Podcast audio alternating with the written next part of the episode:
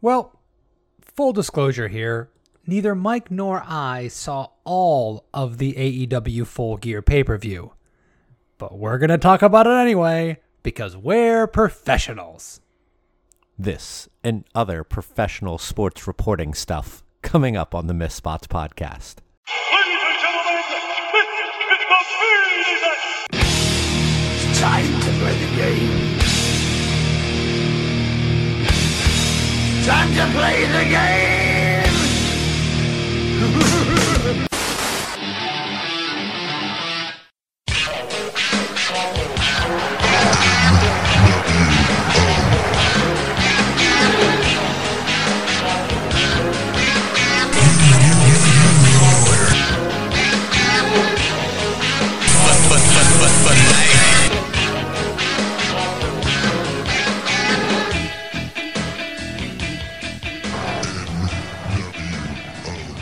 I, I would also like to add to what you said in the cold open, Kevin. You you said neither one of us had seen the whole pay-per-view. Putting us together, we still have not seen the whole pay-per-view. Because yes. It's not like... Because sometimes, like, oh, someone saw the beginning, another saw the end. Nope. That is not the case here. Uh, well, let's. I think we should talk about why. Because we have watched every A E W pay-per-view... Uh, since Dynamite started, not yes. the the early stuff before A E W existed or when it was still in its infancy. Uh, I had a family emergency that I had to uh, take care of, that I had to go home for, and uh, you fell asleep. Yes, I hate my body and decided to start drinking at one in the afternoon, Eastern time. Uh, no, uh, I I I don't hate my body. But uh, I did start drinking at a very early time. I tried to pace myself, and I failed. I, I passed probably didn't out... help that. What? I probably didn't help that by coming no. and bringing alcohol and then just drinking with you more and all that kind of stuff. Nah, it. it I'm an adult. I make decisions on my own sometimes. Now, uh, do you think... Now, once again, you fell asleep after drinking all day. Which, yes. by the way, I thought you were very with it, uh, very coherent. We had a great conversation. I hope you remember it. But yes. uh, I, I did not find you to be overly drunk. Do you think that the reason you fell asleep is boredom? Um, uh, it's quite possible. I fell asleep during the Matt Hardy and Sammy Guevara match. And what I do recall from that is... Gangrel and Hurricane Helms uh, being involved in it. I'm fairly certain that wasn't a fever dream. And sounds like uh, one. it it should be in twenty twenty. It should be. And, you know, I, I am a little disappointed in myself because I did really want to see the main event. I really wanted to see Moxley and Kingston. Um, the M J F Jericho match, I wanted to see. But it it doesn't bug me that I didn't. Um, but I am kind of bummed that I didn't see this uh, main event. And it is probably because of the uh, the whole cinema cinematic match thing. These things don't catch my interest. Like, they... Well, let's, yeah, let's talk about that. Because I can say without any fear of being... I am always willing to say that I can be proved wrong. There are wrestlers that I have that I did not like that I grew to like over time. There were kinds of matches. There were there's been things that I've grown that have grown on me over time. Eddie Kingston, when Eddie Kingston first showed up, I had no interest in him. I was able to listen to his promos, see how he speaks, and go, man, this guy. I, I admitted on the on the last show, I'm like, that guy talked me into the building. I wanted to see the Moxley Kingston match. Really on Eddie Kingston's promos, right? And I was very down on him when I first saw him. So I can I can be wrong in my opinion, and I can evolve on that. I have no fear when it comes to a cinematic match at the Hardy compound. There is no way I will ever enjoy that. Ever. Yeah. Because it's not enjoyable. It is tooth and nail. It is House of Horrors. It is... whatever happens with Cameron Grimes and zombies, it is just garbage nonsense that has no place on a show, that the match afterwards, you want me to buy these guys have a passionate hatred towards each other and they're willing to do anything. But on the other show, they're making meta references to past W W E superstars and Matt Hardy's contract with the W W E. And we're supposed to take those both on the same show. At no point did Bryan Cranston and Gus, or well, I'm using the real name and the character name, I don't care, did uh, did Walter White and Gus Fring run through doors like Abbott and Costello being chased by the mummy while Wackety Sax is pa- playing in the background. That's not how entertainment works. It just isn't. And that is not how I want my wrestling. I don't want silly slapstick bullshit right next to uh, passionate people trying to sell me on the violence of pro wrestling. And that's where my divide is with the A E W product, with the W W E product, with N X T sometimes. That's where I'm an old fuddy-duddy. But I don't think that is me being old and unwilling to change. It's me wanting consistency from my entertainment. Yeah, and, and I think I, I think it was after the uh, Canadian Stampede match or whatever the fuck that was called. Uh, I think I said, if you enjoy matches like this, that's fine. Yeah, it's not wrestling, right? But it's fine that you're entertained by that. Like, again, I don't want to be portrayed as some old old fart uh, when it comes to wrestling, because I do think that I enjoy a lot of modern uh, styles when it comes to wrestling. But that's this it, it that doesn't hold anything to wrestling to me. I mean, you you can compare some of it to the old like hardcore matches of the W W E, but. Th- They're even way more overblown than that. Like, and those sucked too. Yeah, but sorry, I did not. I did not enjoy. And this is and this is where I also stand. I did not enjoy anything about the hardcore title when I was twenty. None. I never liked that championship. I never liked those matches. I never found it interesting. I never found any of the stuff they did in W C W in that vein ever to be interesting.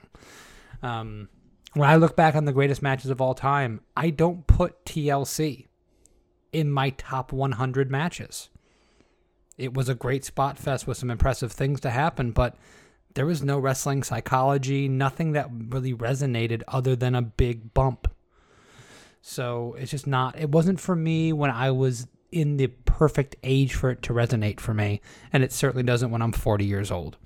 So I am glad that we missed that match. If I would have still been there and you would have been awake, which I hope would have been, those would have gone together. Probably. Uh, I think we would. Hopefully. I think we would have. Ta- I think we would have talked through the entire match and laughed at it. Yeah. And, you know, there's good, there there's people who would say, like, oh, well, you laughing at it means that uh, that's a reaction, and that's uh, that means that it entertained you. Like, it's almost like the uh, the complete extreme opposite of X-Pac heat is is it's we're laughing at you, not with you. Like, this is not that uh, reaction that I, I think that anyone who's involved in it wants. An embarrassed, nervous laughter. This is something else. Let's let's open everything up and, and explain the situation we were in. You, there was a party in and around your house as we were watching Full Gear. And sporadic friends of yours, people that I've met, but close friends of yours and your family, were coming in and out of your house, grabbing beers, using the restroom, hanging out with each other. And they were stopping, many of them, to look and go, oh, these guys are watching pro wrestling. And there were multiple times when I was like, oh, d- don't don't recognize that we're watching this, because this isn't good.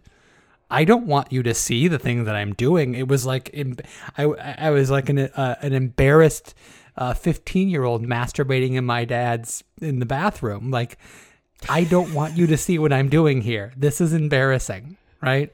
So would it that, have been less embarrassing if we were watching it in my bedroom, sitting in my bed together, instead of in the living room? Uh, probably much, much more. But if if the uh, is the Hardy compound match would have been on, that would be even more embarrassing, right? So yeah. that that was that's my feeling on those kind of things. And yeah, I would have liked to see M J F and Chris Jericho, but at the same time, I have no desire to watch it because they did a singing and dancing bit that I had no interest in ever watching. They, I don't understand why M J F, the ultimate cocky, smarmy heel, wants to join the Inner Circle. It doesn't make any sense to me. Uh, I don't care about the Inner Circle because they're not badass heels anymore. They're a comedy troupe. So they mean nothing. M J F can be great, but he's just a slapstick artist in the last several weeks. So that, it, on the face of it, if you would have told me a year ago when Chris Jericho was a badass heel leading the company that was willing to put out John Moxley's eye with a spike and destroy Cody Rhodes, that he was going to fight M J F, I would have said, God damn it, bring it on. A year later, meh. Didn't feel like I missed anything. Uh, th- this whole feud is... To, to to harp on this for a little bit, is M J F wants to join. Jericho's not sure if he wants him to join. Jericho offers him this ability to join. Half of Jericho's group does not want M J F. More than half of his group. Uh, Jericho loses... And is, uh, like, I, I've seen the, the at least the stills. Jericho seemed like he celebrated with M J F after losing a match. It's heel versus heel. None of it matters. The theme of Dynamite, for me, I try to come up with themes from time to time. It doesn't happen every week, but this was one that came to me. Is that, baby, no matter what Cody Rhodes says on Twitter, heels and baby faces matter in pro wrestling. That was the theme. And we got a jump start the night before, the you know, the show before on on the pay-per-view, because you had a heel versus heel match where we're supposed to care about one of these people. And we saw a heel versus heel match on on uh, on on Dynamite. We saw the Bucks, who are not heels or baby faces, they're just annoying. We saw all this stuff. Kenny Omega's not a heel, or is he? As J R would say, are they fish or fowl? We gotta understand who these people are. And if you wanna, if you wanna say heels and babyfaces don't matter, because Stone Cold Steve Austin was kind of a heel with heel tendencies, and he was still a babyface. Fine, I'll concede you that. But you're missing the grander point. We knew we were supposed to like Steve Austin. I don't know if I'm supposed to like Kenny Omega or the Young Bucks or Cody or M J F or Chris Jericho. I don't know whether I'm supposed to like anybody. They present them all in a way that I'm supposed to hate them one week and like them the other. Sammy Guevara was the babyface, was a, a red-hot babyface with a hot tag coming in in a tag match days before he was supposed to be obliterated by Matt Hardy in the compound and be the biggest heel in the company. It, none of it makes any sense, and the M J F and Jericho thing is a glowing example of it. Who am I behind? Who am I supposed to root for? If I'm just supposed to be watching a professional wrestling match, I might as well be in a gym somewhere, cold, knowing nothing about the people, because that's what you're giving me. So let me ask you this. Of the show that we saw, that you saw, mm-hmm. is there any positives, anything that stood out to you as good? I didn't. There were parts of the Omega and Page match that I liked. I thought that they did some good things. Um, it was a, the Omega Page match was a very good A E W match. If I was if I was having two rating scales, what I really enjoy watching and the A E W scale, the Omega Page match was very high. It's a four point five. It was exactly what a good A E W match looks like. There was enough no selling and contrived stuff that wasn't necessary for me to go, I don't, this is stupid. But it was still flashy and had enough, it had it had the famous three, four spots where the match should have logically ended, but they kept going because they had to, because it's an A E W match situation. And for some people, that's the best thing in the world, and they'll give it five stars, and it can break Meltzer's scale again or whatever. But I did enjoy parts of it. I like, I like Kenny Omega as a heel. I think he works better that way. His entrance is the dumbest entrance in all professional wrestling. But if he's a heel, cool. If I'm supposed to like him, you're missing the mark. Page is awesome when he's not a depressed drunk. I didn't get that vibe out of him in this match. Um, but that was that was a thing that I can say positively about the show. I I would say, bar, barring the pre-show match, that I enjoyed every other match that I saw. Um, I liked the pre-show match with uh, Serena Deeb. Uh, I, I liked Serena too. Deeb. Yeah. Uh, I enjoyed the Omega Page match. I enjoyed the Darby Cody Rhodes match. I enjoyed the tag team title match. Um, well, what about well the tag team title match? I didn't see. What about yeah. Alex Silver versus uh, Orange Cassidy? Alex Silver, uh, John Silver. John, whatever. Uh, Who cares? That's that's my point. I'm sorry. Al- I just, Alex Reynolds I did not is mean the to other do one. That, but that's true. That's my point. Um, it, it was a match. It, it was it was nothing special. It was not uh, only was it nothing special. The Dark Order was supposed to be this dark, brooding thing. It's now a comedy troupe, just like the Inner Circle. Um, and was it the with the uh, I'm gonna keep calling him Alex now. Was it the Alex Silver Orange Cassidy match where I pointed out to you that a dude totally no-sold a suplex, Ultimate Warrior style, and went directly into a finish? Uh, I don't remember that. There there was some point, it, it might have actually been in the Omega and uh, Page match, that I, I got, I, I saw something, I was like, furious that someone no straight up, and it, you know, it might have been uh, Page completely no-selling a, um, a Snapdragon suplex and popping immediately up, and not in that, as you would always say, Japanese fighting spirit where he barely gets up, delivers a clothesline, and they both collapse, but pops up Ultimate Warrior Hulk Hogan style and delivers a series of moves like nothing, abs- nothing happened to them. Um, I couldn't remember which match that happened in, but yeah, that's garbage. I, I hate the Dark Order. They should never be on television ever again. Orange Cassidy, cute. The first five times you see it, there's a reason why he was an independent wrestler that went around, and when you saw it for the first time, you're like, oh, this is interesting. This is kind of funny. This guy's doing this thing. And then you see it over and over again, and you go, oh, there's nothing else to him. Is is he like one of those uh, characters that would have worked perfectly in a territory system to where he could get moved around from territory to territory, and like you see it for uh, for a few weeks and you're like, oh, okay, that's fun, and then he moves on before it gets stale?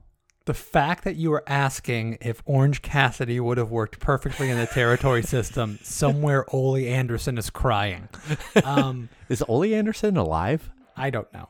Uh, but if he, uh, actually, he would never be crying. He would just be curmudgeonly angry at, and first of all, he would never hear this because I don't think he has, uh, you know, the internet. But um, Orange Cassidy, I, I've said this before, Orange Cassidy does have charisma. There is something about Orange Cassidy that has an effortlessly cool vibe around him. And if he just kept the silly and the stupid and the that personality outside of the ring and was a fucking daredevil maniac on the inside and did some of the decent stuff he can do, I could get behind him. But after seeing the lackadaisical shin kicks in the context of a pro wrestling match for the twentieth time, I just literally want someone to punch him in the mouth so hard that he never gets up again. And he's the babyface. I, yeah. I want someone to hit him in a way that he never comes back to professional wrestling because it's dumb. That's my interpretation. So, no, him going into a place, into a cold gym who's never seen this person before and him having this personality, I absolutely see people going, this is something new. This is really cool. I don't think it has staying power. But okay. Some of the A E W fan bases will probably prove me wrong in this. Um, the Cody and Darby Allin match, I am really bummed that Cody Rhodes won't just turn heel if that's where they're going with this. Yeah. I'm really bummed that if he's staying babyface that they won't keep the title on him because he just had a huge fucking feud with Brody Lee moments ago and then drops the title to, to Darby Allin. I don't mind Darby as a, t- as a T N T champ. I really like the open of Dynamite with him... who's like low-rent Sting. He's not in the rafters because there aren't any, but he sits on, you know, the higher seats.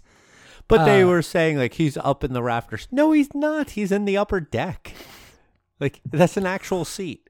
But you know what? I, I dig it. I-, I think this was a good match. I think that these two have uh, have some chemistry together. Mm-hmm. Uh, I-, I just... I'm waiting for... In A E W, I'm waiting for the entertainment to happen for me. And Cody won't turn heel. The Young Bucks won't really turn heel.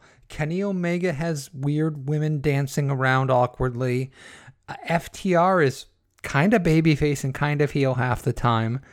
I'm waiting to understand this show. And they haven't. And this is kind of a, a match that kind of echoed all those ideas. Well, if you're looking for the entertainment, Kevin, it's coming soon with Shaq. you, the one match that I did not watch that you did watch was F T R and the Young Bucks. Mm-hmm.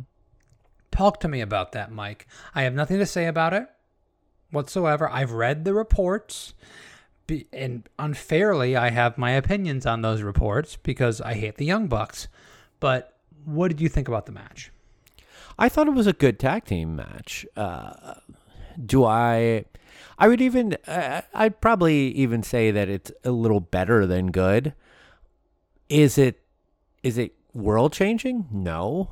Uh, I I can think of plenty of tag team matches that I've seen off the top of my head that are better than that, and a number of them involve F T R in N X T. Yeah. Um, but I, I can think of Ring of Honor matches that I've seen in the past that were better than this and didn't involve the Young Bucks. Uh, I think it was a fine, fine tag team match. And I I don't want to take anything away from these guys. They did a great job. I I love that uh, part of it, part of the storytelling of it involved F T R or, or at least Cash feeling like I need to go to the well and do a flip and it failing miserably for him. And that I, I think that that's an excellent part of storytelling to them being that like we're trying to beat them at our own game. Fuck, we can't. Uh, let's go to their game and it blow up in their face. Uh, but, I mean, it, this would probably be my favorite match of the card. Okay. Um, I I make no bones that I I think I consider myself a tag team wrestling fan more than singles matches. Uh, I I think that some of my favorite matches of all times are tag team matches. So uh, I, I I maybe am a little biased with that, but hey, uh, that's that's just the way that I think on on this. But yeah, I I enjoyed this match. Maybe a bit long. Probably a bit long. It was almost a half hour, I think. But uh, I enjoyed it. I'm glad you did. And while I was not, I mean, I went to your place, you, you know, plunked down the money to, to buy the pay-per-view. If you would have told me, and I, I was not, I had not even seen a Young Bucks match, not even seen one when the whole Twitter feud started. If you would have told me that F T R slash The Revival was going to fight the Young Bucks on pay-per-view for the first time, and I had not seen any of the build from A E W, I would have paid fifty dollars for the replay or whatever it was the next day or later that night to watch this match. The build of this match was so garbage. Yeah. I don't know who I'm supposed to... And, and when I say this, it seems like I'm a moron. I don't know who I'm supposed to root for. You need to spoon feed me. No, no, that's true. I'm supposed to have a... Luke Skywalker is a babyface. Darth Vader is a heel. This is not childish stuff. This is just narrative storytelling. It works in... Has worked in all the history of storytelling to this point. So this isn't simplistic stuff. I'm not trying to say that I'm dumb and I don't understand it. I'm telling you that the build to this was so terrible. The Bucks were super kicking fucking Tony Schiavone of all people. And they're supposed to be the baby faces here. They're overcoming the adversity of an ankle injury. But when F T R came in, they wanted to restore the glory of the tag team division. And then they became the heels. But they were friends for a while. And that didn't make any goddamn sense. They fucked this up beyond all recognition almost immediately, to the point where even though I don't like the Young Bucks, I still would have wanted to see this match. I do not feel cheated that I did not. And feel no compulsion to watch it. Because they did such a terrible job in the build. And the follow-up the next night on Dynamite, I got nothing, man. I have no interest in the Young Bucks. I continually, and I've said this before, every single solitary time I see them, I have less interest in seeing what they do next. They they were still coming across as dicks on uh, Dynamite. The the apology to Alex Marvez seemed like bullies who the principal was like, you apologize to them right now. Like, sorry for what we did. And if they had any charisma, any believability as badasses, if we liked them at all, and I mean we, I'm meaning me, if I liked them at all, if I find them at all interesting, I could like that because they got an edge to them. But I don't. I don't believe them as badasses. I don't think they're cool. They dress like morons. They're smaller than me. And I think I could beat the shit out of both of them. They're not cool. I, I, they're just not. They do really impressive pro wrestling moves from time to time that I go, fuck. If they would just use that as a finish in the middle of a good, solid pro wrestling match, I might I might be fucking all over the Young Bucks. But they're just not that interesting to me. And every time I see them, I care less about them. And now they're the tag champs. They found a way to make this tag division worse. Now, if the Young Bucks would have been pushed at the babyfaces the whole time and sold an ankle injury and overcome F T R, it could have worked. Yeah.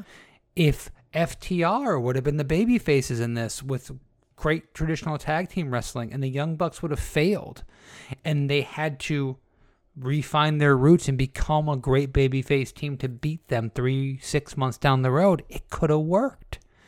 There's tons of ways this could have been booked to make sense and even get a curmudgeonly old forty-year-old man like me on board.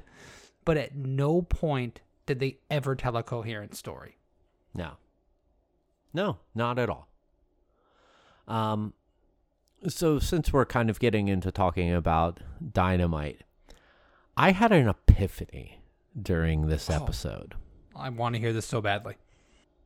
All right. So what is, I, I you know what this is, this is too wrong. I, I can't just ask you this question.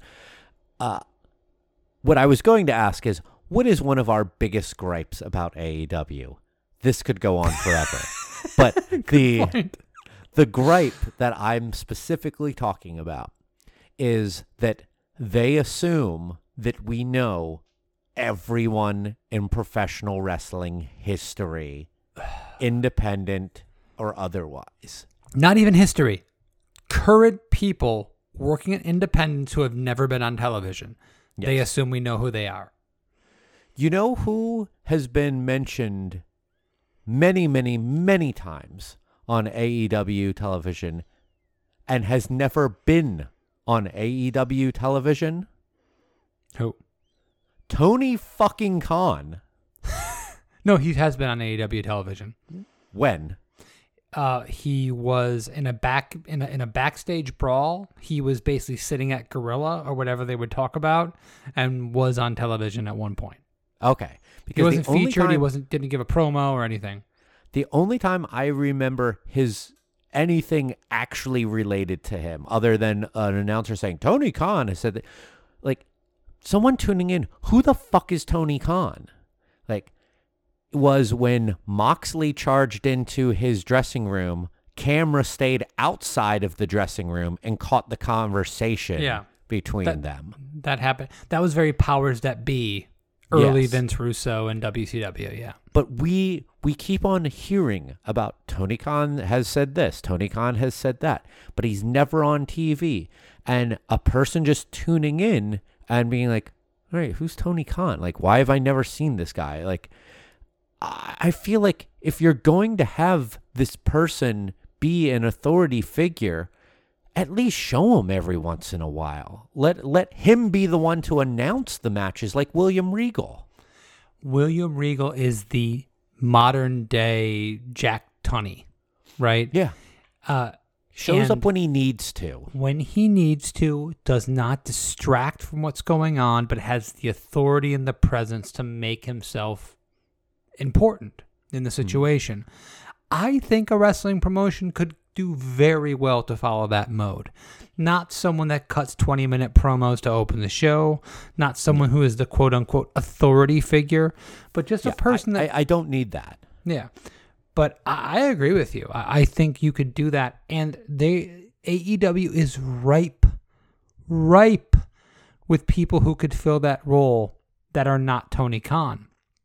Arn Anderson, Jim Ross, Taz. I know they're all doing their own thing right now, but each one of them are people who could be amazing in that role. And by the way, Arn Anderson could be doing so much more than every now and then standing outside of a Cody Rhodes match, especially, and we didn't talk about this at the on the pay-per-view, he came out to the to the ring with thirty-seven people. Yes. And then after the beatdown, when he got beat up by Team F T W, where were they?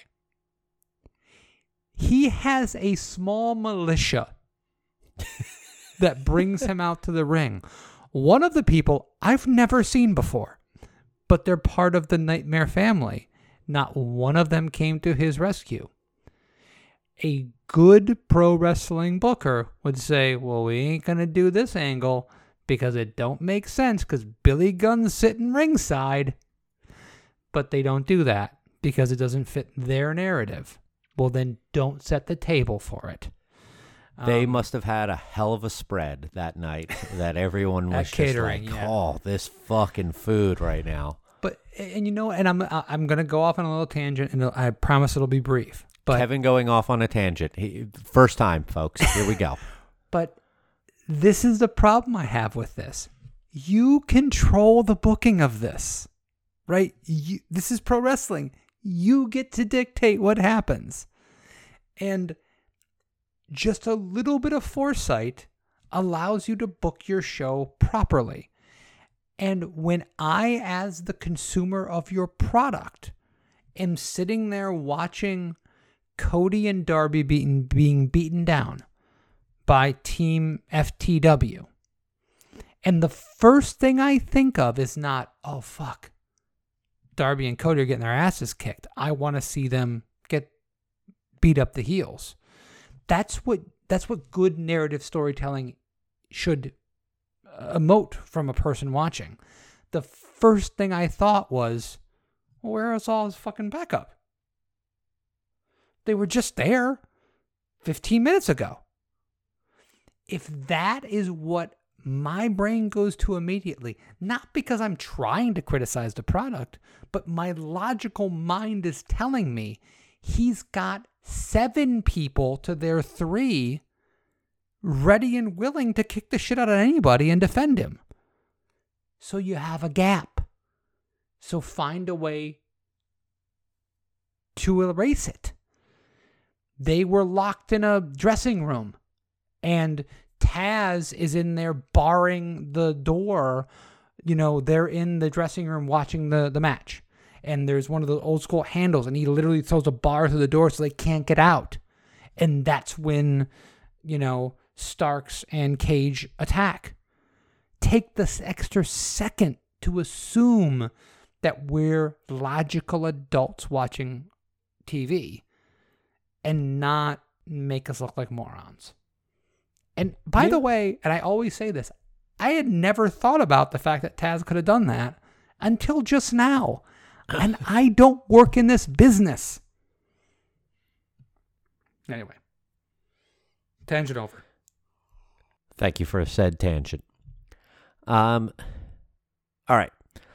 Let's let's talk a little bit more about Dynamite and uh, what all went down there, what what transpired. The a few things stand out to me. The main event, which I want to get to in a little a little bit. I don't want to start off with the main event because I have a lot to say about that. Oh, okay. Um, but the the whole Moxley Omega build that we're getting now, I I think that there's some interesting stuff going on here. I think I think that uh, Moxley cut a good promo. He did. He almost and always then, does. Yeah. And then the why Omega's leaving seems like it it, it should be a plot point, but probably it's won't supposed be. to matter. Yeah. Yeah. But I loved how he brought up, we've never fought in a singles match before because that match was unsanctioned. I did like that. I did like that a lot. And but that is also a heel thing to do. So is this defining Kenny Omega as the heel here? A E W is has already approached and are in W W E territory. I no longer trust that they will do the right thing and tell the right story. I no longer give them any leeway when I see Kenny Omega hinting a heel tactic, hinting a heel promo that it's going to lead to something. Because it won't. He will just be a quote-unquote tweener this entire time during this entire feud. That's my prediction. I hope I'm wrong. I hope Kenny Omega is a flat-out goddamn fucking heel. Because I don't like him, and I want to see John Moxley smack the shit out of him. And I'm not a huge John Moxley fan, but anyone fighting Kenny Omega, I want to see him slap the shit out of him. So if they can use this to to put Kenny Omega in that spot, I am all for it. I have zero trust that that is where they're going. But I did okay. like it, and and I, and yeah. by the way, I'm one hundred percent with you, man. I was like, ah, that's a pretty cool thing to say. That's the second week in a row that I've enjoyed a Kenny Omega promo. It makes me uncomfortable. New, new record. But I'm uh, willing, I'm willing to admit that. I don't like the guy, but he did a good job in that. Um, the what did you think of the bunkhouse brawl match? Okay, so I learned a few things. One. Did you uh, learn the origin of the match? Because we were supposed to, and I don't think we got that. We did not. I learned that Butcher now straight up wrestles in a smock. Um, that's the thing I learned. I learned that professional grade. I have an acoustic guitar. I, I just want to put this out there. I've played it over the Whoa. years. Yeah, no, I'm, I'm just saying. I'm one of those guys. I have an acoustic guitar. I wanted to learn it. I never became good at it. You know, I was never the guy at the party that was like, ah, I got this acoustic guitar. Let me serenade you. But now I realize why. My acoustic guitar was not filled with baby powder. If I had filled my guitar with baby powder, like the guitar in A E W that was busted over someone's head and baby powder, powder flew everywhere, maybe I would have been a star. Maybe that was the trick, the secret to great uh, music. So I learned that. Uh, there was way too much interior design in this. There was setting up spots, moving tables and putting this there. It was a typical spot fest, wild, crazy match, which I have no interest in. They they don't. The brutality in this match was real, in my opinion. I think these guys worked stiff. I think they hurt each other. Not too bad, but I think they hurt each other enough. And I think that the way they did it, with the contrived spots and the setting up of tables and two chairs to do moves onto, I think it was less convincing and they hurt each other more than if they just would have thrown each other into ramps and beat the shit out of each other with worked punches. Mm. I did not feel that anyone was ever actually hurt in this, even though they probably were hurt more if they just worked a match. Oh, there, there is one spot that I was for sure there was an it, like someone had to be hurt, and that was uh, Butcher ran across the ring with a steel chair and did a like uh, a a body press to Dustin while holding the chair. It looked like he just destroyed Dustin with a chair and his body, and I I was kind of like, oh. Uh, when I saw that. Now, Dustin got right back up to doing things. I imagined he was getting right back up to beat the shit out of a guy who were who might have been working a little too uh, dangerously, but no, it was all part of part of the the, the gig. The the brawling aspect of this match I really enjoyed. The spots were very contrived and seen a mile away uh, on it. You picked up that I didn't see uh, Blade passing Dustin the, the cowbell f- for the finish. There there was a spot where after a move, uh, Dustin rolled to the left side of the ladder, if you're looking at the screen, and Blade was on the right side, and the cowbell was in between them in the middle of a ladder that was set up. And Blade literally grabbed the cowbell on the rope and slid it to Dustin. And it happened in full view of the camera, and I saw it out of the corner of my eye, and I rewound it twice to make sure I didn't see anything crazy. That's exactly what happened. There are times, there was a botched Canadian Destroyer by Dustin yes. to Butcher. And there was a time in the early days of our podcast where we would call out all the quote-unquote missed spots, right? Then we that's, that's the name of our sh- fucking show. Um I don't, we we don't do that anymore for the most yeah. part, because these guys are working and things happen. Okay. That is unforgivable. You cannot do that in a show. That is obviously two guys working together to put together the next thing that's going to happen in the match. That was terrible. I'll take ten missed botched Canadian Destroyers over one guy sliding a bull rope and bell over to the opposite team. Um, we also had in this match something that was completely unearned. Q T McWhiskers, our buddy, and Blade are nobodies on this show. They are lower mid-card people. They had both had blood streaming down their faces. They're fighting over the Bunny, which is a angle that's played out on Dark. And we're supposed to care when they square off in the middle of the ring. And we don't. And by we, I mean me, but I think you too. Yeah. It's not earned. You've done nothing to make me care in any way, shape, or form about either of these people. But you set up a spot in a, in a match that seems like I should. You've missed the mark completely. I think that there, the story that we had with this team, or these teams, that Bunny left Butcher and Blade, shacked up with Mick Whiskers, became part of the Nightmare Family, left them to join back up because it was all ruse.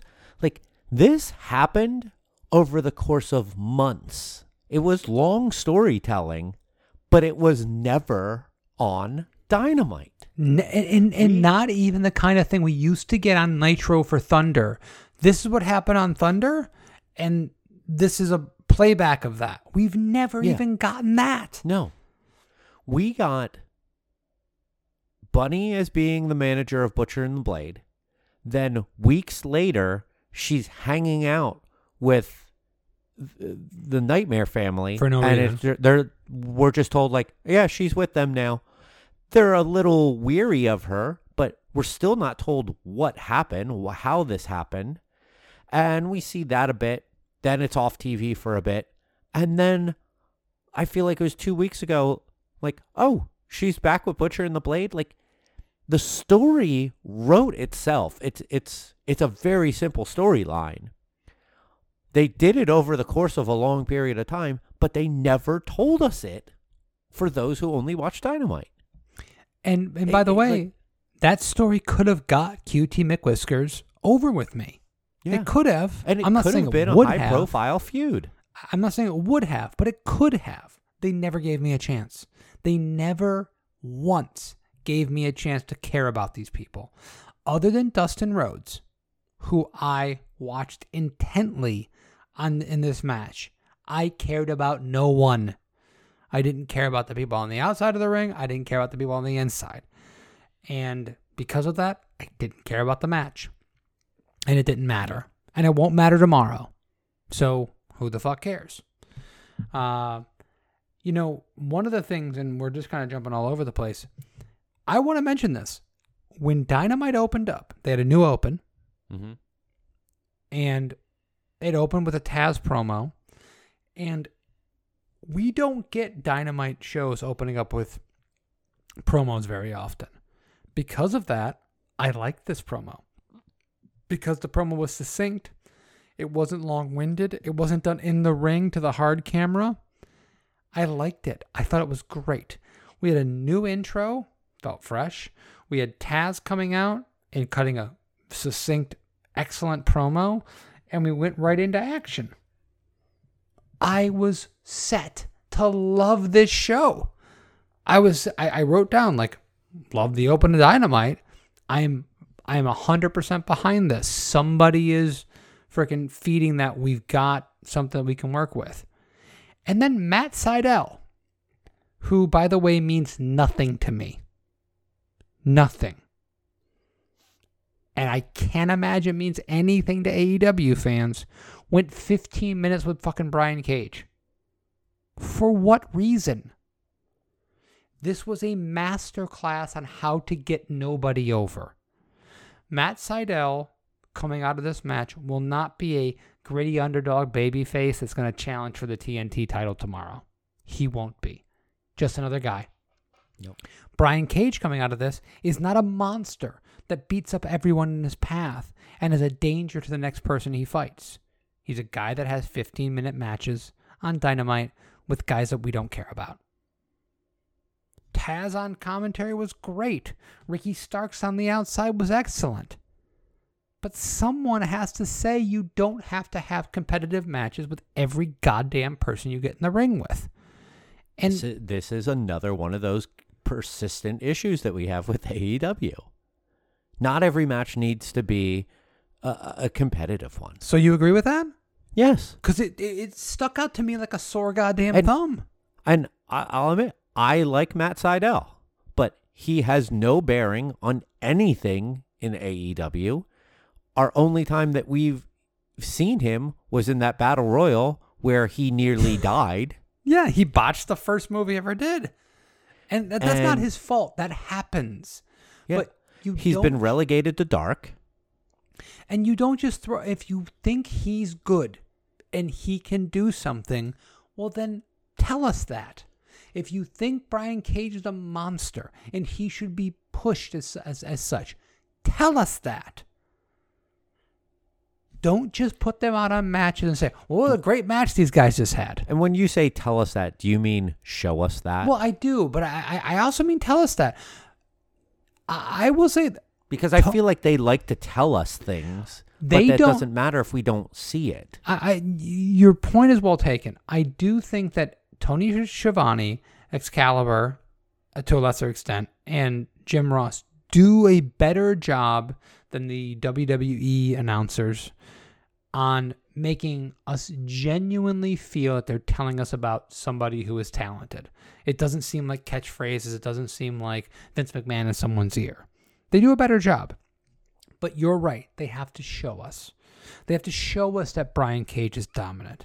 They have to show us that he's, that just, uh, what was his name again? Matt Sydal, sorry. Yeah. That that's my point. That Matt Sydal is not in his goddamn league. He's another guy. He's an enhancement talent. Until we know more, that's what he is. That's that's the hierarchy of pro wrestling, man. Someone's got to go over. They got to go over freaking convincingly until they meet someone of equal stature where somebody else can be elevated and made to look more important. And yeah. A E W does a terrible job of that. You can't have immovable force versus um, uh, irresistible force versus immovable object every single match. It doesn't work. It it serves no one. Once again, masterclass on how to get no one over. Brian Cage is not a better performer after that match. I care. I don't care more about him, and I don't care more about Matt Sydal. You've wasted my time, and you've wasted the television time on the faction. Uh, we have to, Mike. We have to talk I don't about want to. the Cody Rhodes. No, I promo. knew where you were going. Um, there was a person, the human, mammal, bipedal. That- just I'm just trying to give descriptive terms that came out with no reason to be given a microphone, seemingly have never had a microphone before. We've never seen them.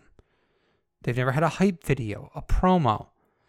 They've ne- we've never anticipated their coming, and they showed up out of nowhere as a nobody and cut a terrible promo and talked way too long,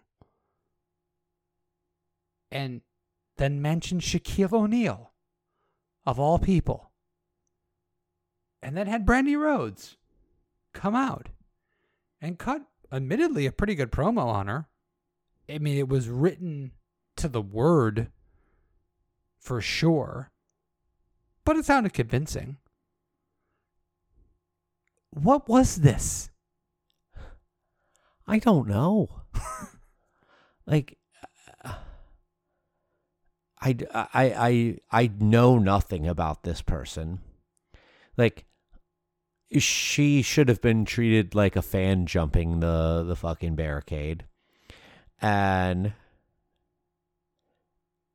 Cody applauded her and, and, and like, he, he took in the compliments that she, he ate it all up. Um, I've never heard anyone call Cody, or including Cody himself, call him the giant killer. Maybe during like the Brody Lee thing. I, I, but I don't, I can't even think of a time where he would have used that. I mean, he did fight Lance Archer. Was it yeah. during that time? I but don't I don't remember it. I've watched every show. That didn't resonate with me at all. But to, to, sum this all up as a tease for Shaquille O'Neal to be coming in to fight Cody Rhodes. I don't give a fuck. Mike Tyson is a fifty-year-old man who was once considered the baddest man on the planet, who was a person who was once instrumental in the W W E reaching the mainstream popular- popularity that they did in the late nineties. Bringing him in to present Cody with a T N T championship seems contrived.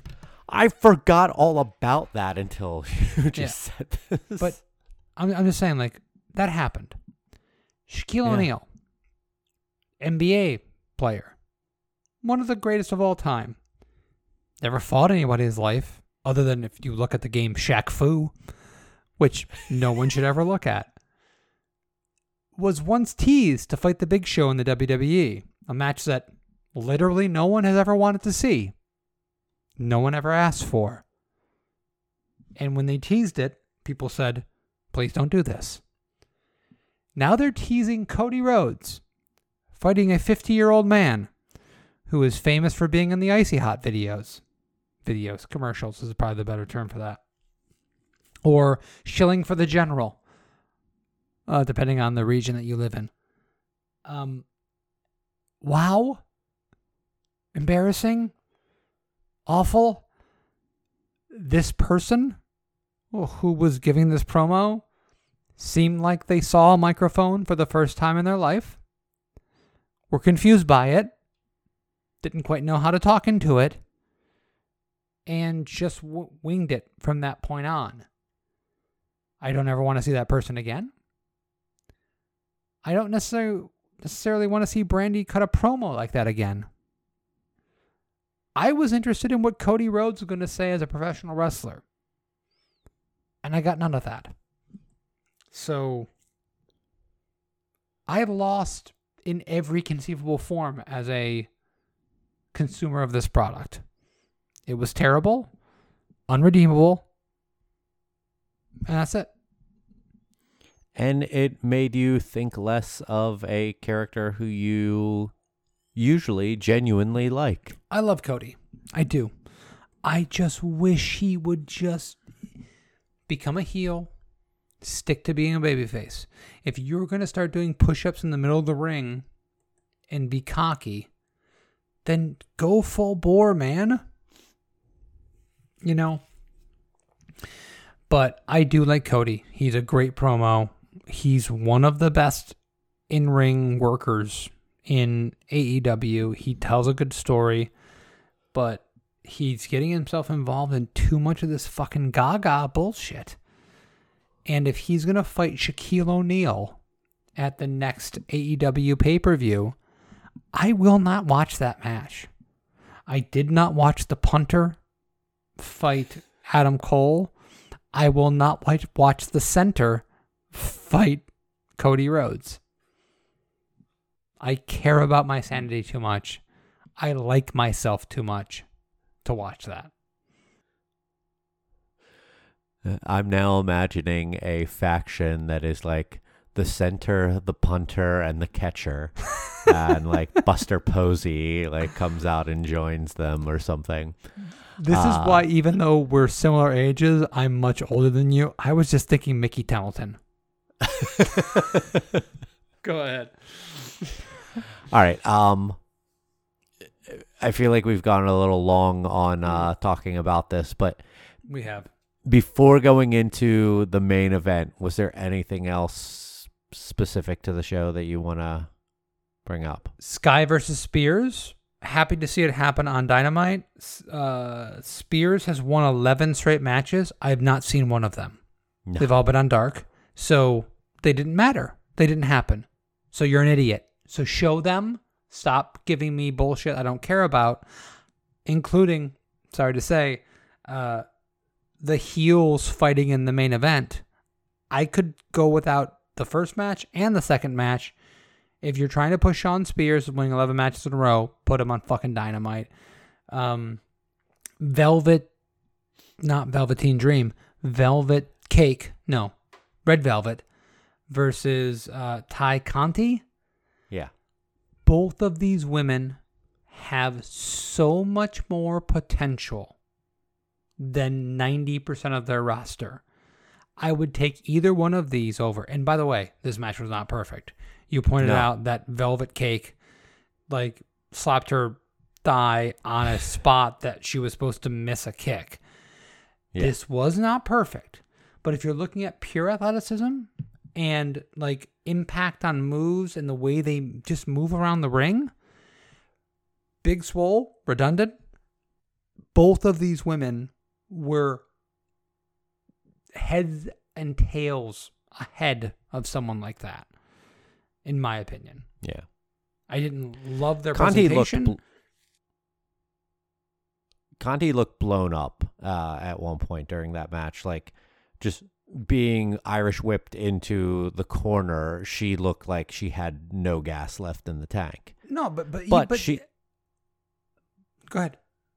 The... the Her judo like offense, like those those throws are impressive, and Velvet does a good job of selling that, taking it, uh, taking those bumps, and uh, I I love that. Both both of these women are highly athletic and show a lot of potential. I think they said like three and f- four years each, respectively, uh, experience. They got they got time to.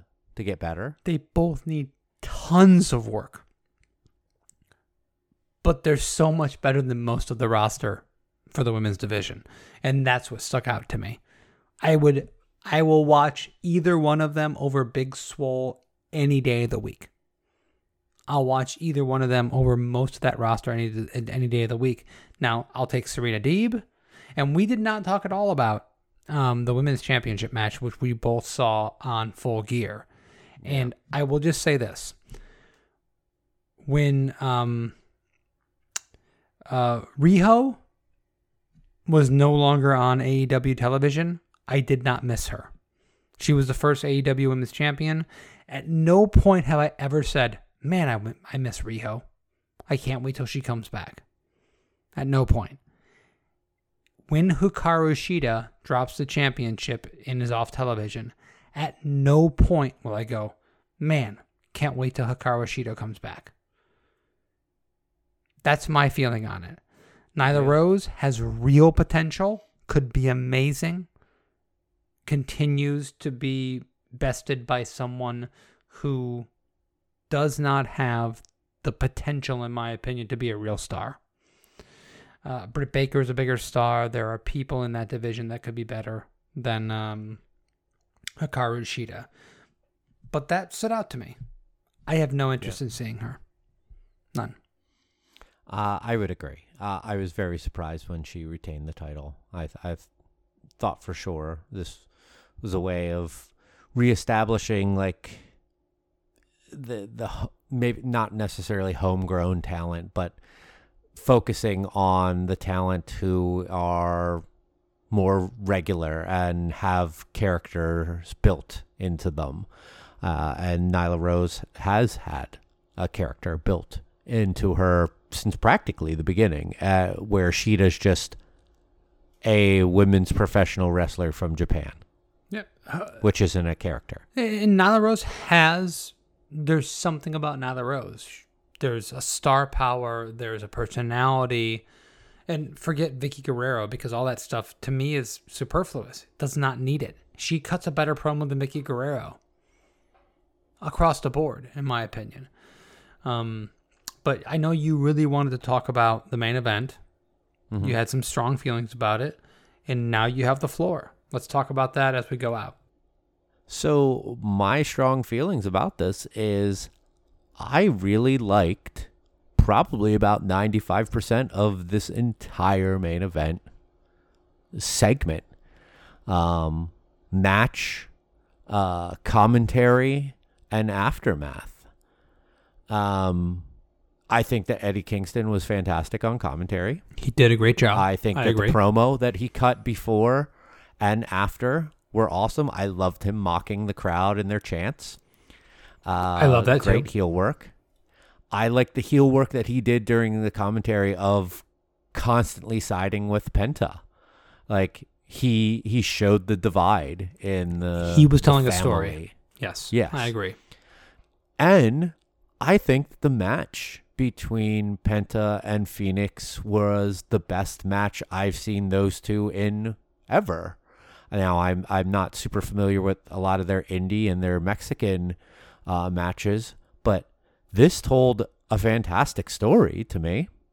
Them both going at each other's masks when they know how important that is to their their heritage and their lineage and all of that. Uh, I thought that there was good storytelling. It wasn't just a bunch of spots. There were spots. Oh, yeah. Uh, for sure. There were some spots, yeah, silly with outside spots. Stuff. And I thought that the finish was brutal as fuck, with Penta pretty much killing his brother. Three big spots, like, in a row. The the package pile driver on the on the, the apron, the uh, Canadian destroyer on the outside, followed by another package pile driver, all in a row. And that put him to, like, him just doing all of those in a row, I thought was a really good way to finish it. And then to to cap it all off, we get the return of Pac to come into this whole thing with his former, and them actually acknowledging that there was this short-term... For a week and a half. Yeah. Thing group, going yeah. on there. They didn't just brush it under the uh, the rug. But... Eddie Kingston has brought that up in commentary and promos before. Yeah. So a nice like tease to this. So with that all said, I'm looking forward to a feud between Pac and Eddie, and with the Lucha Bros involved in some way. Like, I really enjoyed this. To talk about the finish of that match, I will borrow a phrase from Jim Cornette. A hat on a hat. And I'll add one. On a hat. They had three finishes. Why did it take a package pile driver, a hospitalization angle on the ring apron, then a Canadian destroyer on the floor, then a package pile driver in the middle of the ring to finish this match? I did not enjoy that. I didn't feel it built to anything. It felt contrived and didn't make sense to me. Um, I did not like the fact that these were two heels that I don't care about, that no one has ever done anything on this show to make me care about. And I'm supposed to like one or the over the other? I'm supposed to like one of these people? They're two heels. I don't like either one of these people. And they wanted me to somehow like one of them here. This was the my theme of this show, which is heels and baby faces matter. I don't feel that Rey Fénix or Penta were worthy of me being interested in them. I agree do with you. Do you not think?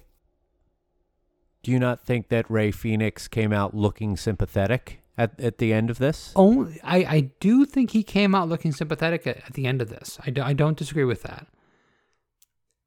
But I watched an entire match between these guys a couple weeks ago, and they were just two heels I didn't care about, that have not been pushed, that have are in a B-level faction that really have done nothing in on T V.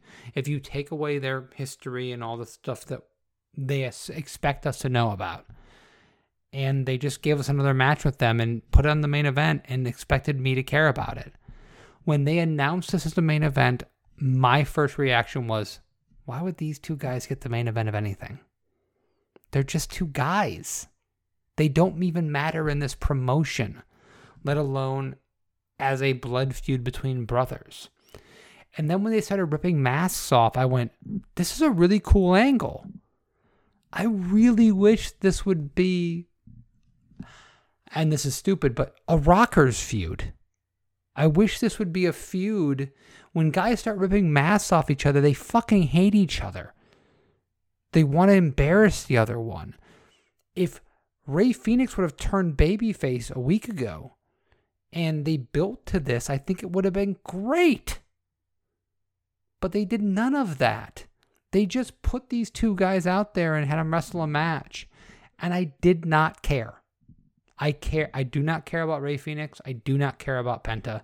And yes, I thought the Pac angle at the end wrapped things up in a nice bow. I was happy to see him back. I love that they used their history to push that. I thought, as you said, that um, Eddie Kingston was great on commentary.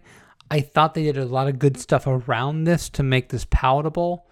But if you just, in my opinion, use this as a microcosm of what this match was, I did not give a fucking shit about either one of these guys in any way, shape, or form. I didn't care about the mask ripping.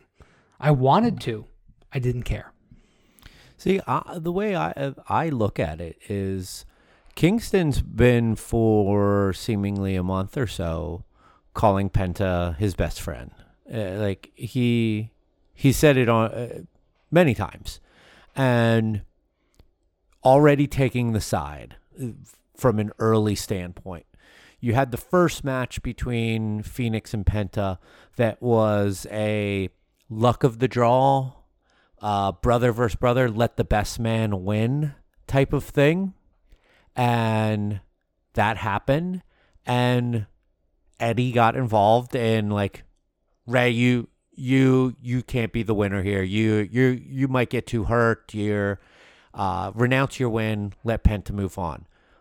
Pushing the The, the, the, the division between the brothers, and even further. So now for the for the second match, we think we're just going to get more of the same. Oh, another another let the let the best man win, when the division has been teased between them before. They had they had issues in tag team matches. They had this match already. Kingston is, has picked uh, a, a side in things, and I feel like this match allowed a lot of that to blow up. Not not blow up completely, but they definitely showed more aggression towards one another. And when Penta took his liberties in trying to rip the mask, Ray did the same thing almost in retaliation. And uh, Kingston just kicking Ray out of the out of the ring at the the end there was a nice touch as well. It was very good. Like, I enjoyed it. I, I think that we're going to see a, possibly a full-on blow-up soon, uh, hopefully next week, in order to not have too much time pass between it.